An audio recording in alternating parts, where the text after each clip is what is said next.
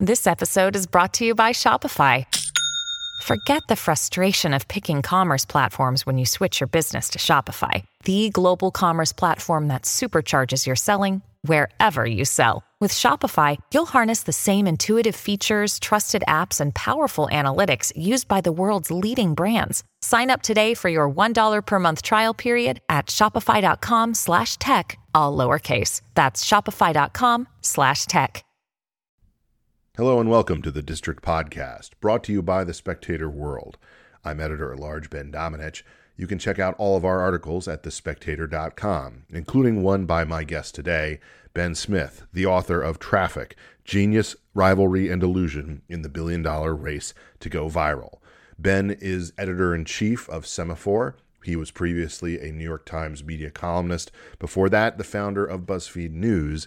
And before that, a reporter at Politico. He has essentially been a part of digital media since its foundation. He talks to me about a number of different issues related to the pursuit of traffic and clicks over the course of the past several decades. Ben Smith coming up next.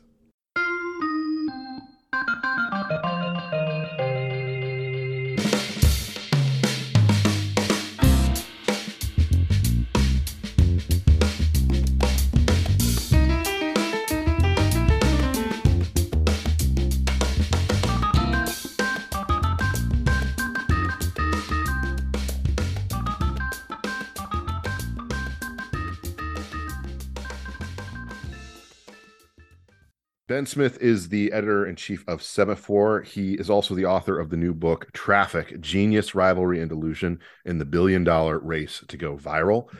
Thank you so much for taking the time to join me, Ben. Yeah, thanks for having me on. So, I want to ask a bunch of questions about this book, which was not the book that I necessarily expected when I got it. Um, I want to ask, first of all, what did you want the audience to take away from this book when you started writing it? You know, I mean, I guess I sort of set out to to some degree answer my own questions about like what the hell just happened, um, in terms of just what we all kind of lived through, both in the sort of wave of social media that crashed. I mean, obviously, if you're in professional media through our lives, really like through all of society, specifically the kind of rise of this new kind of digital media that you and I both spent a lot of our careers in.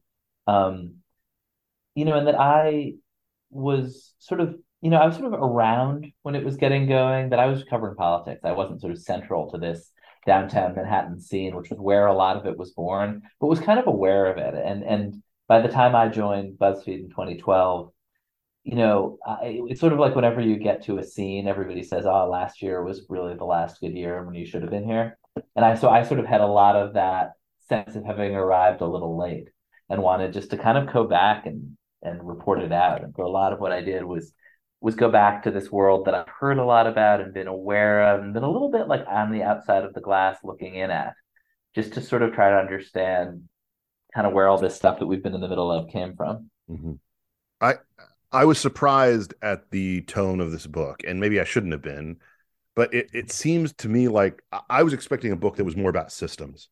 And this is a book about people and personalities. If you contrast this with Ryan Holiday's book Conspiracy, for instance, which you obviously reference and credit, um, you you see in that kind of a book about like a larger a larger philosophical battle about like the nature of two types of libertarians, gay libertarians in this case, at war with each other over the different aspects of that. You know, your book is much more about like the nitty gritty of all these different personalities who came together and suddenly found that they were fighting over potential gold mines uh, it it really is. It's interesting, but from a perspective that I didn't really expect getting into it. Did you realize that you were basically writing like a, a like a nerd soap opera at some point along the way? Uh, yeah, I mean, I'm really a reporter. Not, I don't, I don't sort of fancy myself a deep thinker particularly. And and and and to me, the the interesting thing is to just go back and report the hell out of what was actually happening um, I do think there were some, you know, there are some big ideas in there. And I think the thing is like often, usually, I think historically, when interesting things happening, like there's a scene, right? There's a bunch of people in a handful of bars or cafes or whatever who know each other really well and dislike each other or like each other or are sleeping together or some combination of those things. And you know, and and there's and it's hard, and you can and there's something I don't know, there's something boring about totally abstracting their ideas away from who they are, and and so I guess it sort of felt natural to me to tell this story, and I do think. In particular, the reason I chose Jonah Peretti, the BuzzFeed founder, and Nick Denton, as you mentioned, created Gawker, as sort to some degree the central threads, was because they they do each have a real ideology and a real sense and had a real vision for what the internet was supposed to be that were very different. But they were also entrepreneurs and very competitive for a bunch of reasons. And and as all i think entrepreneurs and even sort of intellectual entrepreneurs at times pretty flexible about what that ideology was as to, to make sure it suited the moment.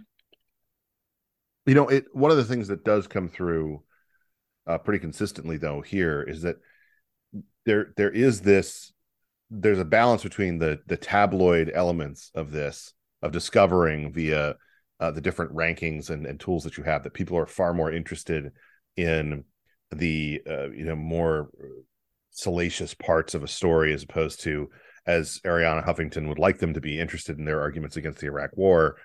That it, it does sort of say these are all people who are figuring it out on the fly. When you look yeah. back at this, was that a real defect that would hurt them later? Um, I mean, the gap between, in some sense, the marketing hype and the kind of reality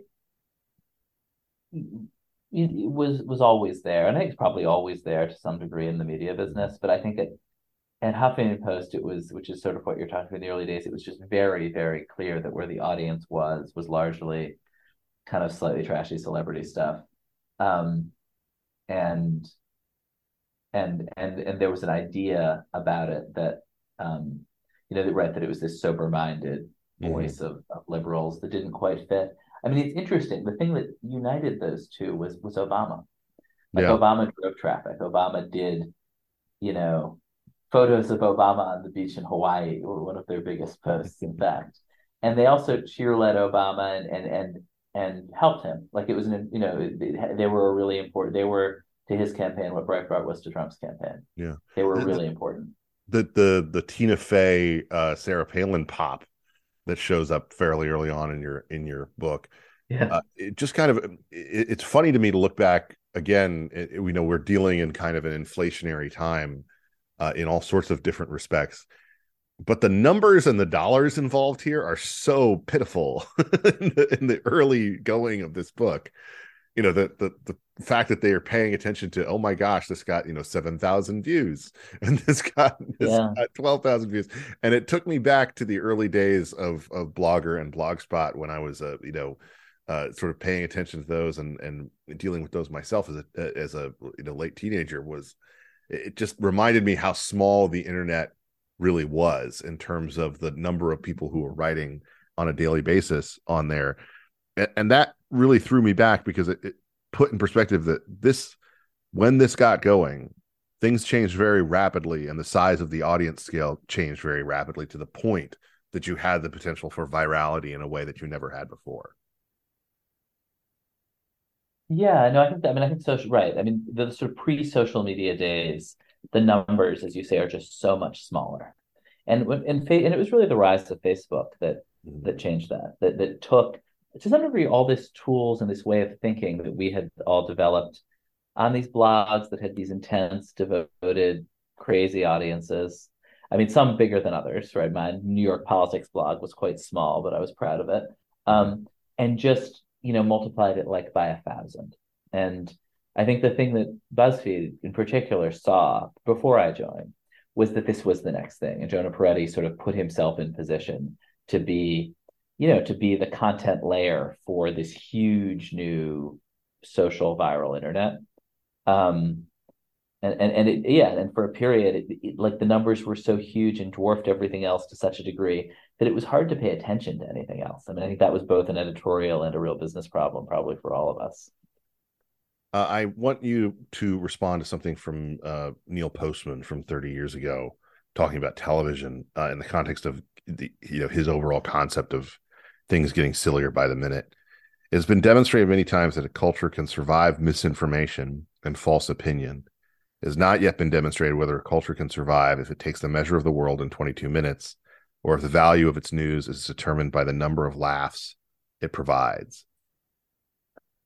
Frame that Pretty quote for me through. Do do you feel do you feel like BuzzFeed is somewhat indicted by that?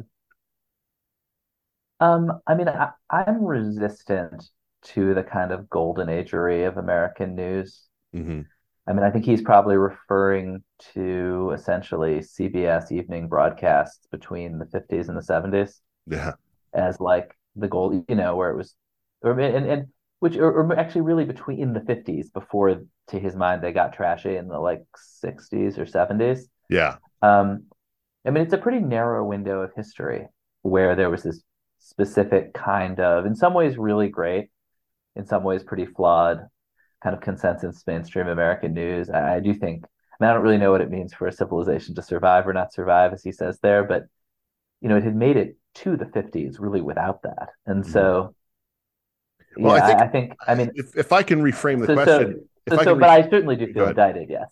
if, if if I can I am getting defensive about Neil Postman. No, no. If, if, if if I feel if I if I can reframe the question a, a little bit, it's that you know what what I feel like was also an element of the era of Obama promotion that included you know a lot of different social media uh, focused content. It was that there was a silliness to it, um, an unseriousness to it at, of, in the context of a very serious time whether that was the financial crisis or continued war, you know, that never ended under, you know, Obama in the way that it had been promised.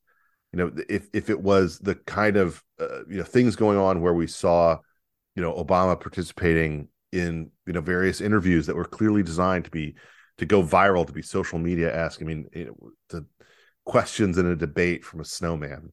You know, it's it's just a level of silliness that I think it feels fueled by what will get the clicks on the internet versus what actually answers the serious questions of the time. Um, I guess I think American politics has always been a mix of dead serious, hard stuff and incredibly dumb, silly stuff. And I, I don't really think that, I think that that probably jumped out to you because Obama drove you crazy, but there was a lot of George W. Bush, great guy to get a beer with stuff that drove liberals crazy. Reagan, you know, was famously a vapid television star who got by on charm and made and, and, and, and sort of clever quips and debates to his haters. Um, I think American politics has always been full of, you know, and politics in general is person, you know, personality, charm. I mean, certainly Kennedy, right, got got a long way on on a glamorous image. So I don't. I think that I think these things express themselves differently different moments. But I I, I sort of think that that's more, to some degree, politics is the is is is the force pushing this kind of personality driven stuff into the culture rather than social media. I think it's always been there. That was just sort of its expression in that particular medium. Mhm. You know, The the um, difference you know, though being. I I mean I think the difference though is that it's just a kind of the scale. I mean there's a difference Yeah. between uh you know sort of uh, people uh, making jokes at the expense of, of different sort of gilded age presidents versus uh, you know the, the number of people who really do think that Sarah Palin said that she could see Russia from her house. you know, it, it takes on a new. Well, I don't know. I mean, I think, yeah, I don't know. I mean, I guess I think it goes through cycles, right? Like there was a long period where the job of the media was to glamorize and the president of both parties and often conceal all sorts of bad things they were doing or disabilities they had. Mhm. And Do you think that they're know, doing a- that now? in a period, in a period, Do you think? um, Do you think that they're doing that now? with Biden, not I mean, that- really. I that- think the times that- it's a lot of how old it is. That- I think so. I mean, they're obviously, Go ahead. yeah, I I- it's a good question. I mean, I do think, like, I mean, Trump in some ways was like, like obviously the person who understood social media best, used it most effectively of any politician of our generation. Sure, but the, I mean, when I when I say, do you think that they're doing that now? It's more, you know, I, I- it seemed genuine in terms of the shock that George Stephanopoulos had this weekend, talking about the Biden personality polling, in which you know you saw sixty nine percent of independents saying that he's too old to be president, you know, and including twenty one percent of Democrats saying that he's too old to be president.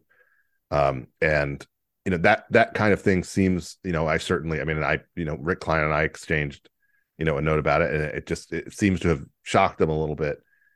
But to me, that's something that if you're just consuming kind of cable news, you know, traditional framing of the president, that you maybe don't see, but that you see it in all sorts of other areas, not just on Fox or on conservative media, but just in terms of the overall conversation. I listen and consume a lot yeah, of podcasts. You ask a regular person about Joe Biden, like yeah. he, he is super old, is a um, is obviously pretty salient. Yeah, I mean the, the the the point I guess I would make is that you. Do I feel like the media is concealing his age? Not really.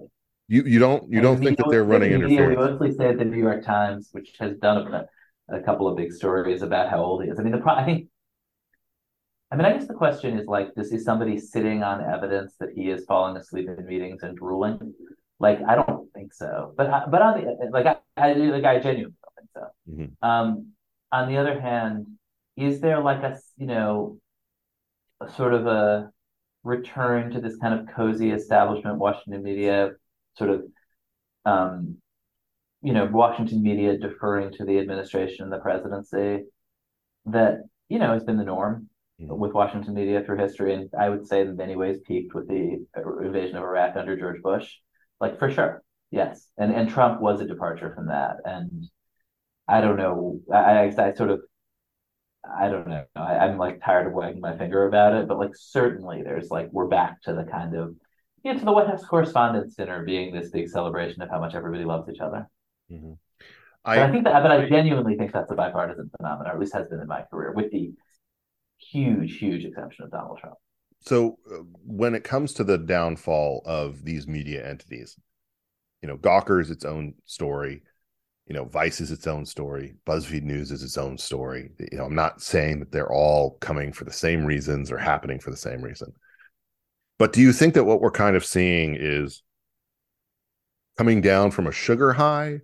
Or is it all about you know is the biggest shared factor you know algorithmic? Is there something else going on that made these dominant in you know upsurging entities that happened you know uh you know whether it was you know 12 or 15 years ago all reach a point of you know significant massive decline uh to the point of devaluation and and and selling them off uh, or essentially shuttering the news side of what they do? Yeah, I mean, obviously, I've thought a lot about this, and like certainly spent a lot of thinking about like what we could have done differently at BuzzFeed News to, you know, I mean, ultimately keep our costs down and our revenue up. Like that's what, and and and, and you know, I mean, I think the reason a lot of this is happening at the same time is to some degree pretty mundane reasons. Like it's a tough year in the ad market, and interest rates are high. So a lot of stuff that was sort of limping along is suddenly no longer able to limp along. But but in a and, and you know, it, it's heartbreaking for me having been part of a lot of this stuff. But um, but I think in a bigger sense, you know, all of these things were bet were were bets on this kind of like digital promise that didn't come to pass the way we thought it would. And I don't actually think they were totally delusional bets. I just think they were they came and they didn't break that way. But it, it's it's you know I was telling you I had breakfast today with a guy named Doug Herzog who um who was there at the founding of MTV and just did this great podcast series on the birth of cable, mm-hmm. interviewing all the people who were around in the you know the early days of CNN, MTV, places like that. And this now does sound delusional, but I bet you have I bet I bet you had this in pitch decks too, or you should have, which was that like basically in the 80s when cable, you know, the they, the cable operators laid cables in the ground and they could have said, you know what, we don't want to pay anyone to make content for these cables. We're going to let companies put free marketing on some of the channels, and if anybody wants to do user generated stuff and you know um, public access TV, we'll do that, and that'll be it because it's free for us. Um, and instead, they they've said, "Huh, let's like try to make tons of money and split it with these with MTV and ESPN and CNN and other companies that became great businesses, but also locked these cable brands into people's lives." Um, and we all made a bet that that was what was going to happen at some level. I mean, I think Jonah Peretti was probably the person thinking most explicitly about it, but that his prediction was that Twitter, Facebook, Snap, Pinterest would, as they competed with each other in particular, and as they competed with everything else, have to start getting exclusive access to quality journalism and quality entertainment that was custom built for their platforms and that that would wind up turning into a business for BuzzFeed and places like that, the way it was a business for MTV and ESPN, mm-hmm. um, like in CNN, and that just obviously is not how things worked out, right? And for a bunch, you can say it was delusional, it never worked out that way. You can say Mark Zuckerberg and these guys were so ideologically committed to UGC, user generated content, that they never went that way. It was also the nice thing about user generated content was that it's cheap. But I think if you look at the blue Facebook app now, or if you look at Twitter, I don't think you see businesses that necessarily made the right choices. Like I think you see platforms that people have gotten sick of or, and are kind of unraveling. Well, why did you decide to do another startup?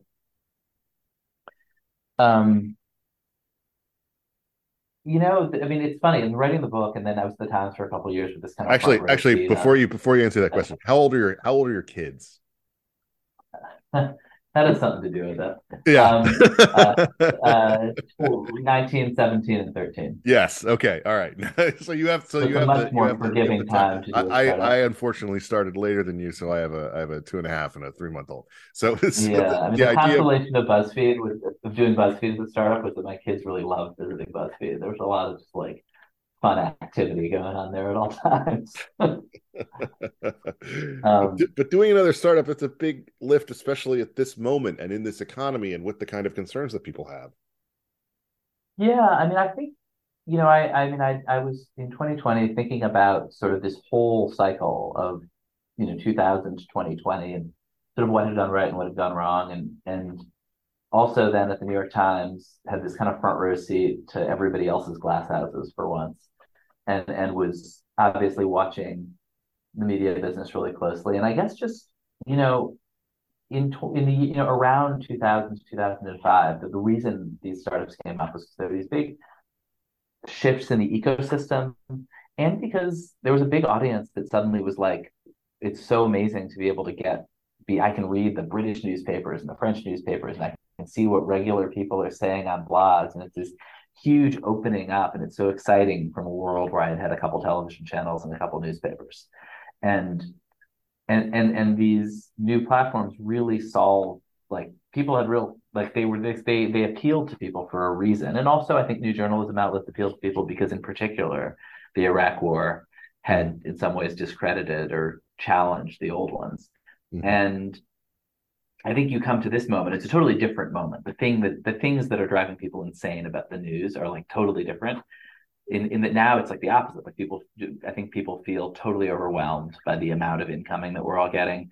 Mm-hmm. And it, in particularly in this sort of like late chaotic moment of social media when it's sort of unsorted and confusing what you're getting in. It's a just unbelievably horrific video of a shooting that you really mm-hmm. didn't want to see, or maybe it's an article that you just can't figure out where it's from or what the person's agenda is. I mean, I think it's it's it's noisier than it's really ever been, and yet people don't really know what to trust. And so I think it's like that those just sort of. I mean, I think the reason to start something new is to say like, okay, you know, consumers have this set of problems that we can try to address in a kind of direct, literal way. Um, on the trust side of the equation, I know that you had some uh, early responses that you had to make regarding uh, you know partnership with a Chinese entity. You know, the Washington Post has had this sort of insert thing for years that has been pointed out uh, that uh, has you know created problems in the past for them in terms of Chinese investment. I, I just wanted to ask you, you know, in terms of confidence for readers, how can you make sure that in this moment when people are particularly attuned to foreign investment, that you make clear that there's not an editorial element to that? Uh, you know, whether it be yeah, Russian sure. influence or Chinese influence or really anything else. And people should be, I think people should be really attuned to foreign investment in general. And I should just say, because there was a bunch of noise on, on, on Twitter, we're not taking any Chinese investment. I mean, that's what we are. Yeah, no, it was, it's a part, is, I understand is, it as a partnership. We're trying to do, we're trying to, we haven't done it. Like this isn't a that's happened. And, yeah. and we're, we're trying to do an event in Beijing, which, and if you're going to do a, event where you ask hard journalistic questions of Chinese officials or business leaders in Beijing. There's no way you do it without working with communists. There's yeah. not another path. And I think it's reasonable to say you shouldn't do it. Like it really is. I, I totally think that's a reasonable argument. Um, but I think it's worth trying to do. Um, the but I think you know what you can do is be really transparent. We're getting beat up based on stuff like stuff that we said we were thinking of doing if we wanted to, you know, just over disclose and be as transparent as we could be. Because I think that I think the thing that yeah, I mean that's that's my view on it. Yeah. The um the other thing that uh sticks out to me about this in terms of the the institutional trust element is you know the the overall perspective of of right of center and independent media consumers in the last several years uh, has been that the dominant media forces, with a handful of exceptions, are opposed to them and don't like the perspectives that they have. And that's something that it seems to me to uh, have formerly been kind of a partisan element of the Republican side, but has become uh, much more broad based in the wake of COVID.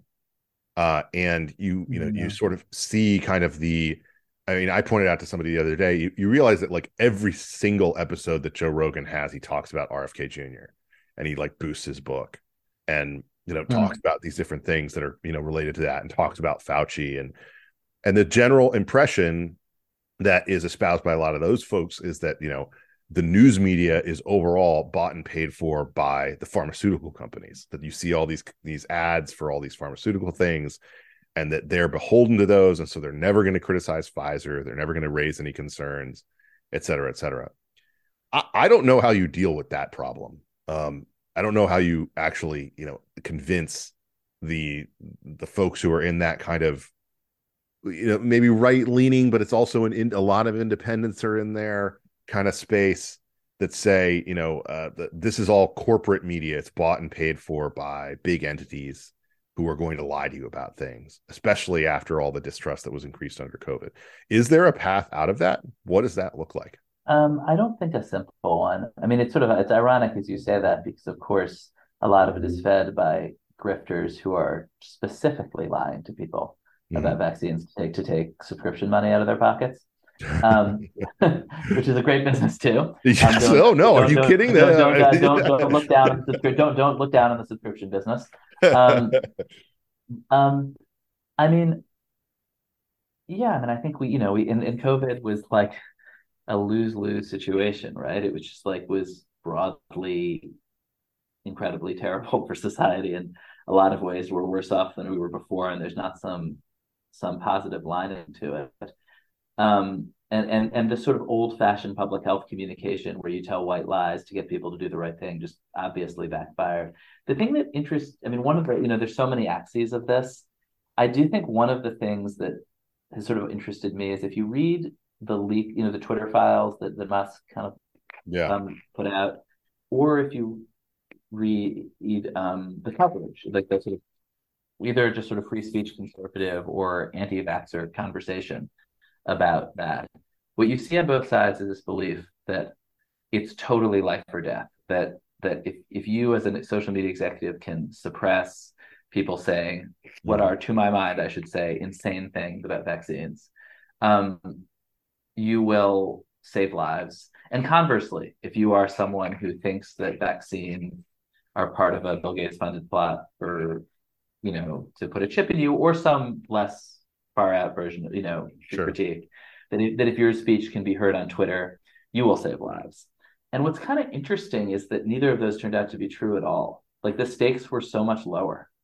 Mm-hmm. The um, I was talking to an academic who studies this and asked him, you know, so on balance, you had the you had Twitter very aggressively deleting stuff, did that, and then you had a backlash about the deletions. And then you look at how that how you know, are did Americans really get vaccinated? And actually, vaccine hesitancy in the U.S. is sort of mid tier. Like I don't know, we're probably somewhere between like the South Koreans who all got vaccinated and the Russians who are really really skeptical. Um, and he said, well, you know, you look at the sort of effect of suppressing the stuff on social media and the effect of the backlash, backlash to that, and it's probably a wash. And you wind up where you would have been before in terms of vaccination rates. Hmm. So it's kind of amazing all that sort of, you know, sound and fury you mentioned the Twitter files. Uh, talk to me about the uh, situation with Substack.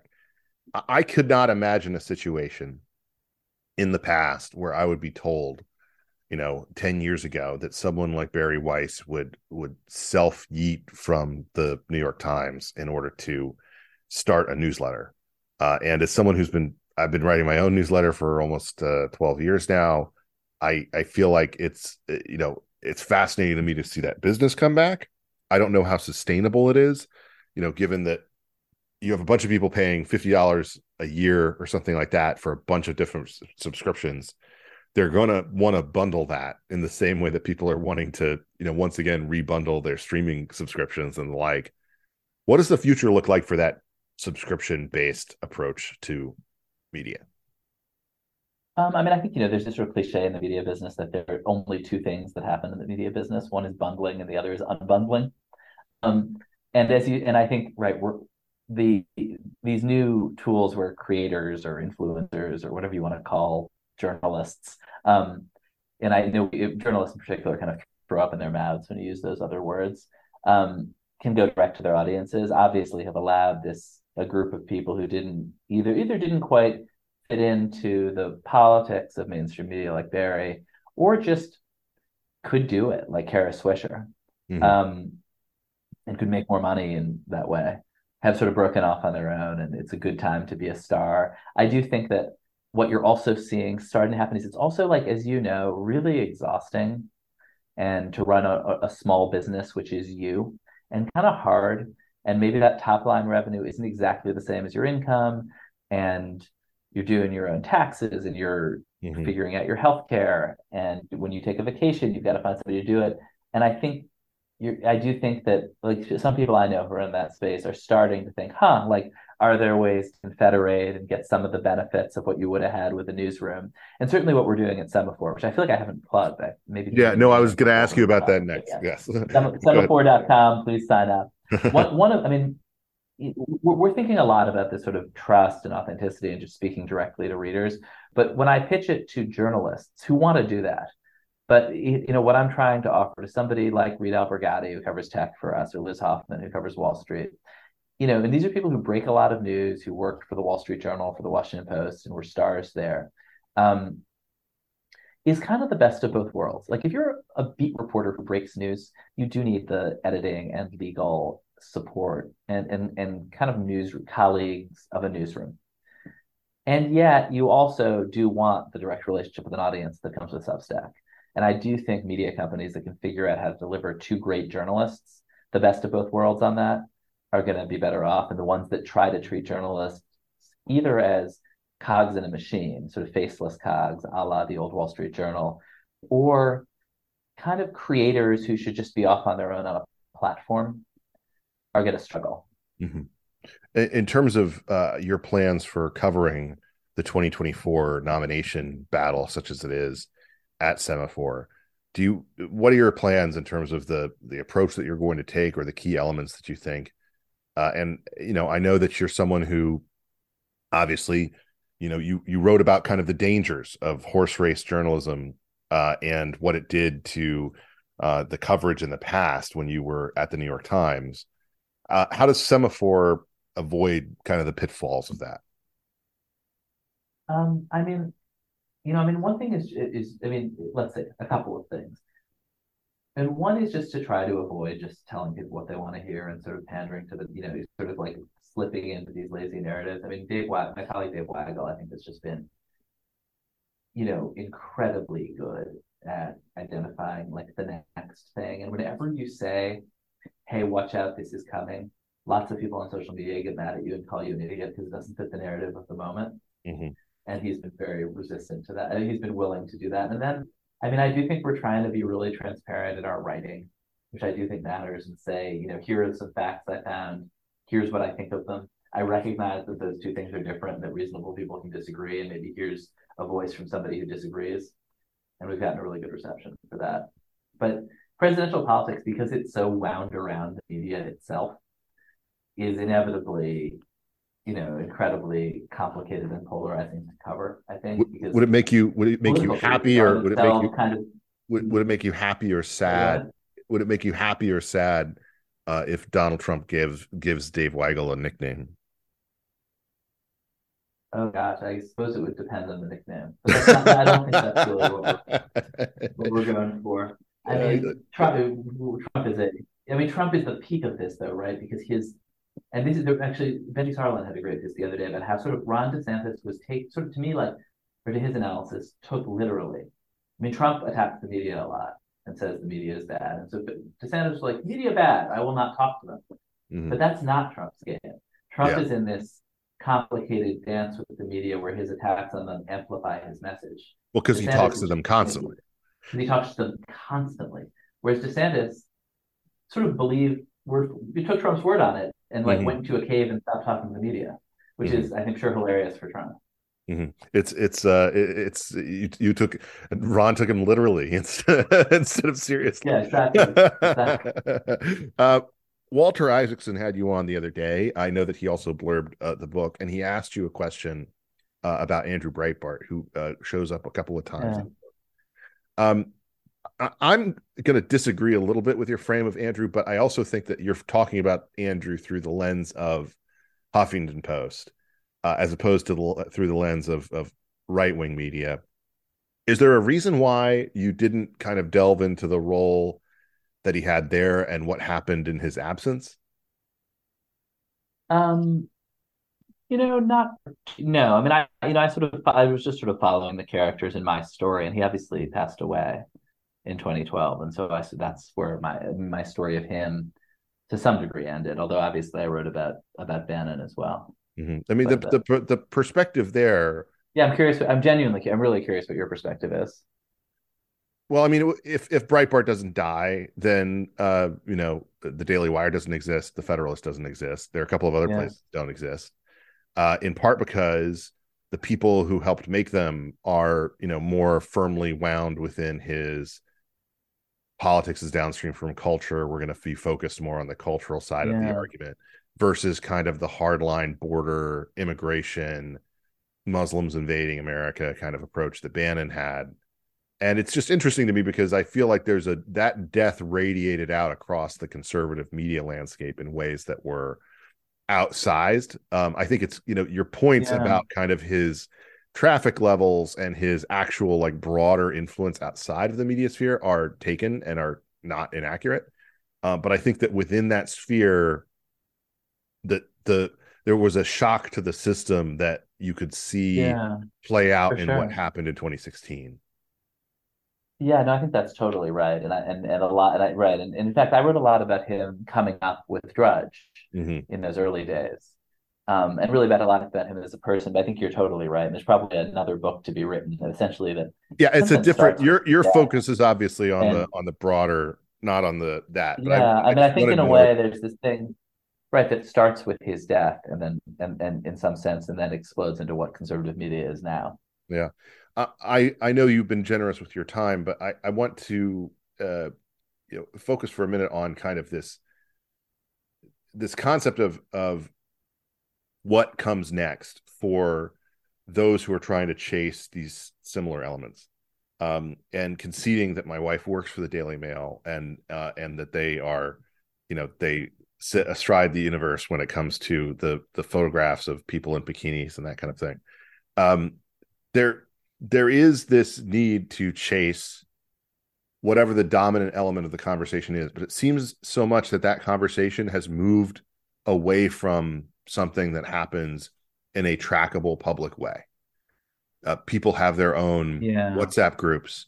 They have their own Discord servers. Uh, you know, particularly members of the Air National Guard, to our misfortune.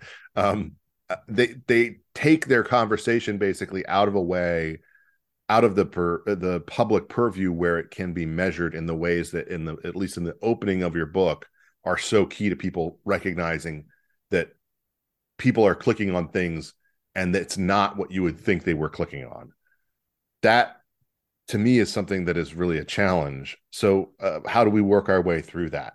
How do we figure out what the stories are, the the interests are that are kind of behind the curtain? I mean, people are never not going to want celebrity stuff that the Daily Mail is doing. And I'm sure in the 50s, a lot more people were interested in Marilyn Monroe than John F. Kennedy. Like a lot of this stuff is just human nature. And and, and we nerds are occasionally deluded about it. Um, but I, I do think, you know, for better and for worse, I think each of these media periods, it's, you know, is it good? Is it bad? I don't know. It's different. It's different strengths and weaknesses. But I do think right now we're headed into this more splintered world where people are going to be having much more kind of direct conversations with journalists about what's going on in, uh, in, in what interests them in much more, as you say, kind of private spaces, like much less. I mean, podcasts are part of this. Mm. You know, news is going to be much less out there on social media, and I do think there was some idea that that the public internet would bring us to kind of a set of shared facts. There's sort of a logic to it, and I guess Wikipedia actually does mostly succeed at this and kind of embody it. But I don't really think that happened in journalism. I think it created these divergent narratives that are at war with each other and different sets of facts. And so I don't know. I mean, maybe it's a little counterintuitive, but it feels to me like it's there's something a little less polarizing about people in you know the way they used to picking the news outlets they're getting their news from and and and, and not constantly seeing the dumbest version of whatever their enemies say shoved into their face.